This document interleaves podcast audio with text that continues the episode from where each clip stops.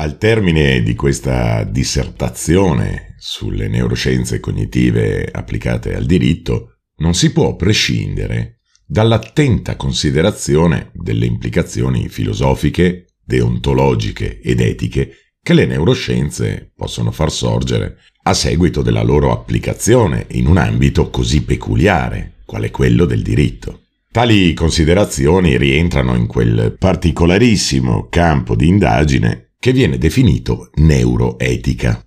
La neuroetica è il campo interdisciplinare che esplora la complessa interazione tra le neuroscienze e l'etica. La neuroetica si concentra sull'interrogativo su come la ricerca nell'ambito del cervello, il trattamento e l'uso delle scoperte relative possano essere eticamente giustificati ed applicati. Sebbene non coniata formalmente, la neuroetica è esistita in un modo o nell'altro fin dall'inizio della moderna medicina e della biologia, poiché le persone hanno sempre cercato di trovare senso e significato alle scoperte scientifiche che sembrano minacciare i valori tradizionali e le credenze religiose.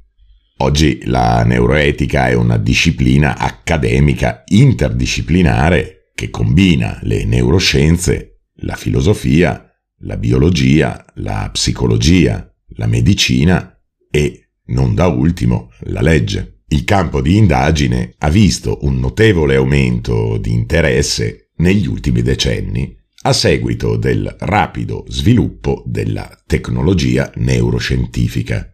Andando con ordine, il primo conio del termine neuroetica è stato proposto da William H. Newcomb, avvocato e filantropo americano, durante la conferenza presso il Dana Foundation di New York, definendola come la serie di questioni etiche e di politica pubblica che sorgono all'incrocio tra neuroscienze e società nel medesimo anno, la successiva conferenza Neuroethics Map and Field, tenutasi a San Francisco nel 2002, ha contribuito alla definizione e all'affermazione del termine neuroetica come disciplina interdisciplinare che si prefigge di esplorare le sfide etiche sollevate dalle nuove scoperte delle neuroscienze e il giornalista William Safire ha cominciato ad utilizzare il termine neuroetica facendolo conoscere al grande pubblico in un articolo pubblicato sul New York Times nel 2003. La definizione proposta fu lo studio delle questioni etiche, giuridiche e sociali che sorgono quando le scoperte scientifiche sul cervello vengono portate nella pratica medica, nelle interpretazioni giuridiche e nella politica sanitaria e sociale.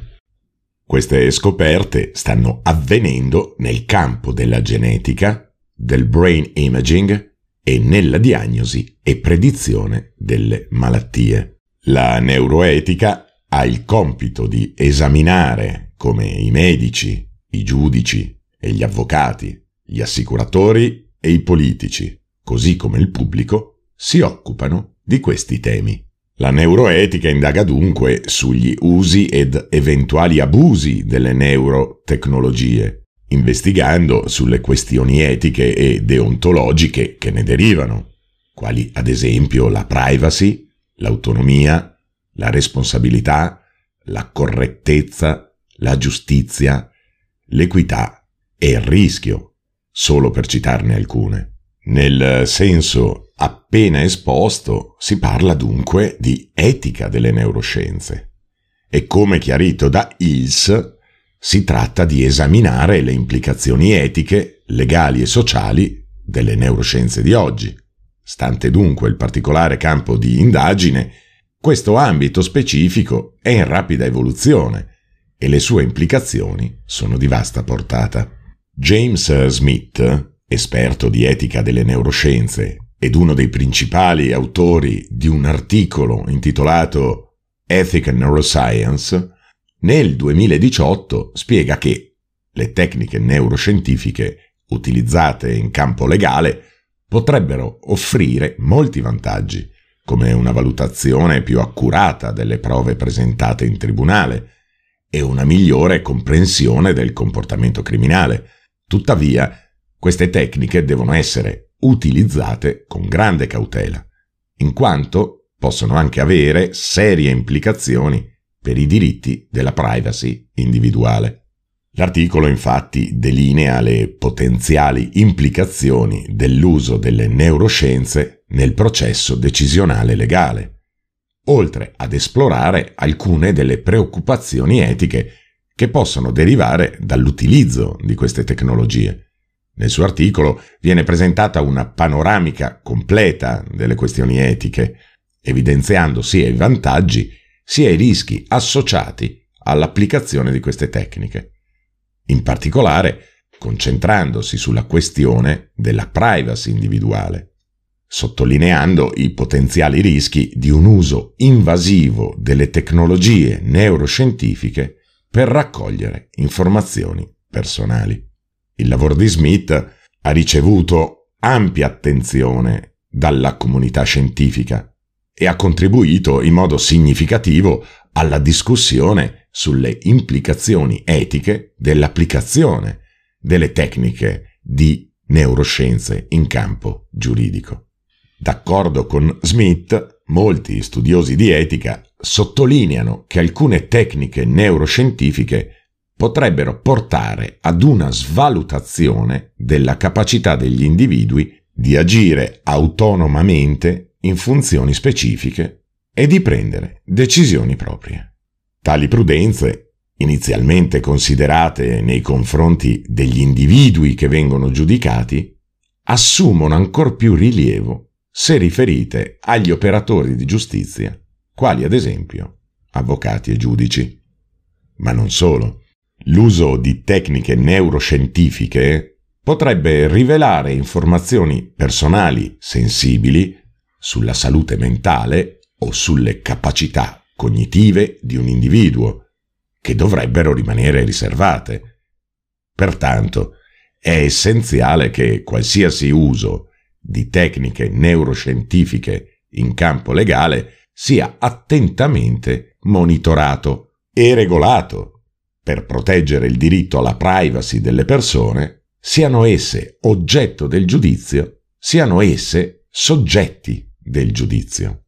D'altra parte, come ormai chiaramente evidenziato, l'uso di tecniche neuroscientifiche potrebbe contribuire ad una maggiore equità nel processo decisionale giudiziale, fornendo informazioni su come certi stati mentali influenzino il comportamento o le decisioni.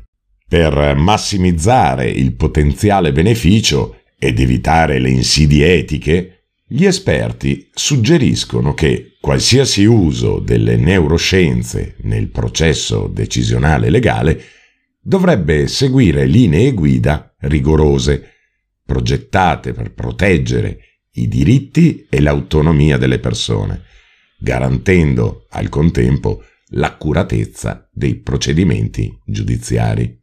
Come conclude il dottor Smith, dobbiamo procedere con cautela quando applichiamo le neuroscienze ai processi decisionali legali, ma se fatto correttamente può fornire intuizioni preziose sul modo migliore per ottenere giustizia per tutti i soggetti coinvolti.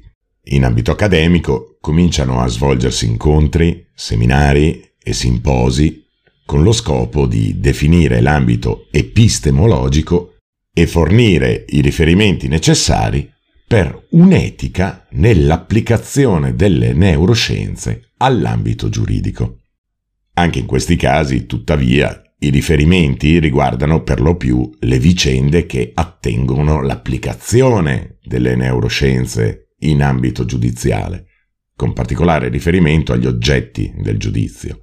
E ciò non vuol dire che le dissertazioni in merito non possano essere virtuosamente applicate anche all'ambito di indagine che riguarda i soggetti che il diritto applicano.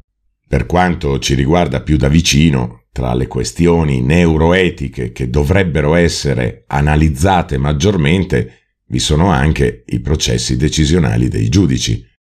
Le neuroscienze possono fornire informazioni utili sulla natura della decisione giudiziaria e sul modo in cui gli autori elaborano le informazioni per raggiungere una conclusione.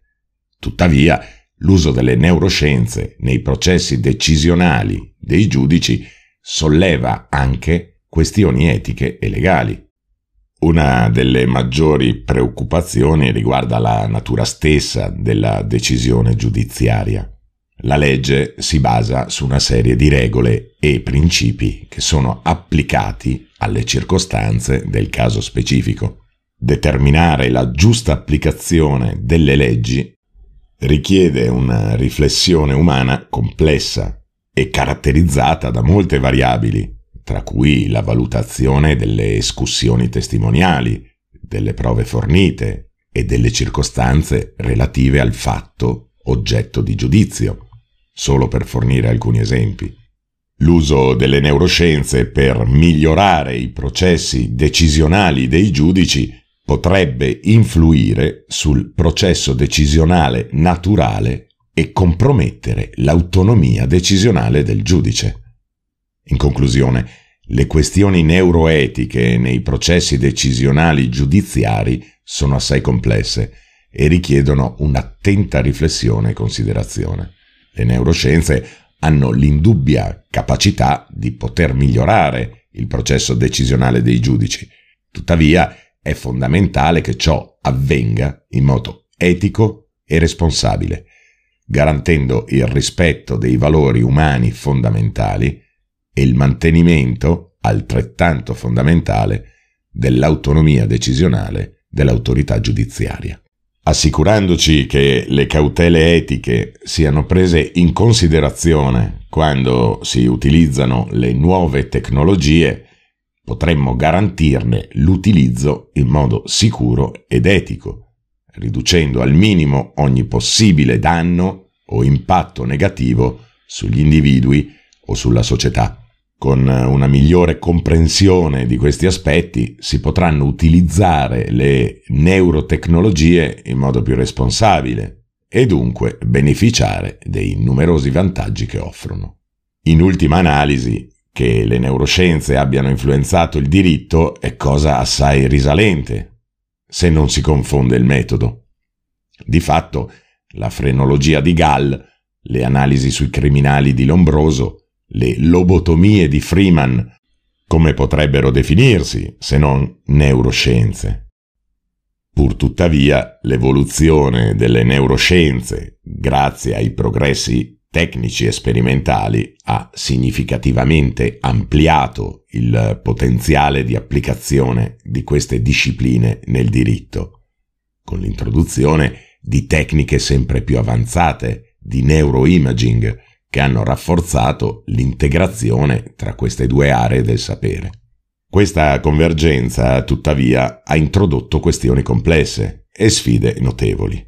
Già nel 1875 Carlo Livi criticava l'approccio riduzionista del sistema giuridico dell'epoca, che si concentrava esclusivamente su aspetti morali e punitivi, trascurando le dimensioni organiche e psicologiche dell'individuo. Livi proponeva un'analisi più olistica che prendesse in considerazione gli aspetti biologici, psicologici ed ereditari, un invito che mantiene la sua rilevanza, suggerendo come le neuroscienze possano arricchire il diritto con nuove prospettive per un approccio più umanistico ed integrato. Non solo. L'applicazione della ricerca neuroscientifica può anche informare e potenzialmente modificare le categorie giuridiche tradizionali, come dimostrato dal dibattito sull'imputabilità e sulle evidenze relative alla maturazione cerebrale. Si pensi all'esempio secondo cui la piena capacità cognitiva si raggiunge solo intorno ai 21 anni, nonostante la legge stabilisca la maggiore età legale a 18. Tale disallineamento tra conoscenza neuroscientifica e normativa legale evidenzia come una maggiore integrazione tra neuroscienze e diritto possa contribuire ad una evoluzione delle categorie giuridiche, migliorando l'equità e l'efficacia del sistema legale. In ultima analisi, l'interazione tra scienze biopsicosociali e il diritto promette vantaggi significativi, ma richiede un dialogo interdisciplinare esteso ad esperti di varie aree, inclusi quelli esterni ai campi neuroscientifico e giuridico, come la classe politica, che spesso si trova distante dalla complessità di tali dibattiti. La sfida maggiore non risiede nelle definizioni, ma nello sviluppo pratico di un neurodiritto che integri in modo efficace neuroscienze e diritto, concentrando l'attenzione sulle implicazioni reali di tale fusione. Non si può dunque terminare questa analisi se non richiamando le parole di Santo Suosso del 2009, secondo cui il problema non sono le etichette, ma quello che sotto le etichette accade.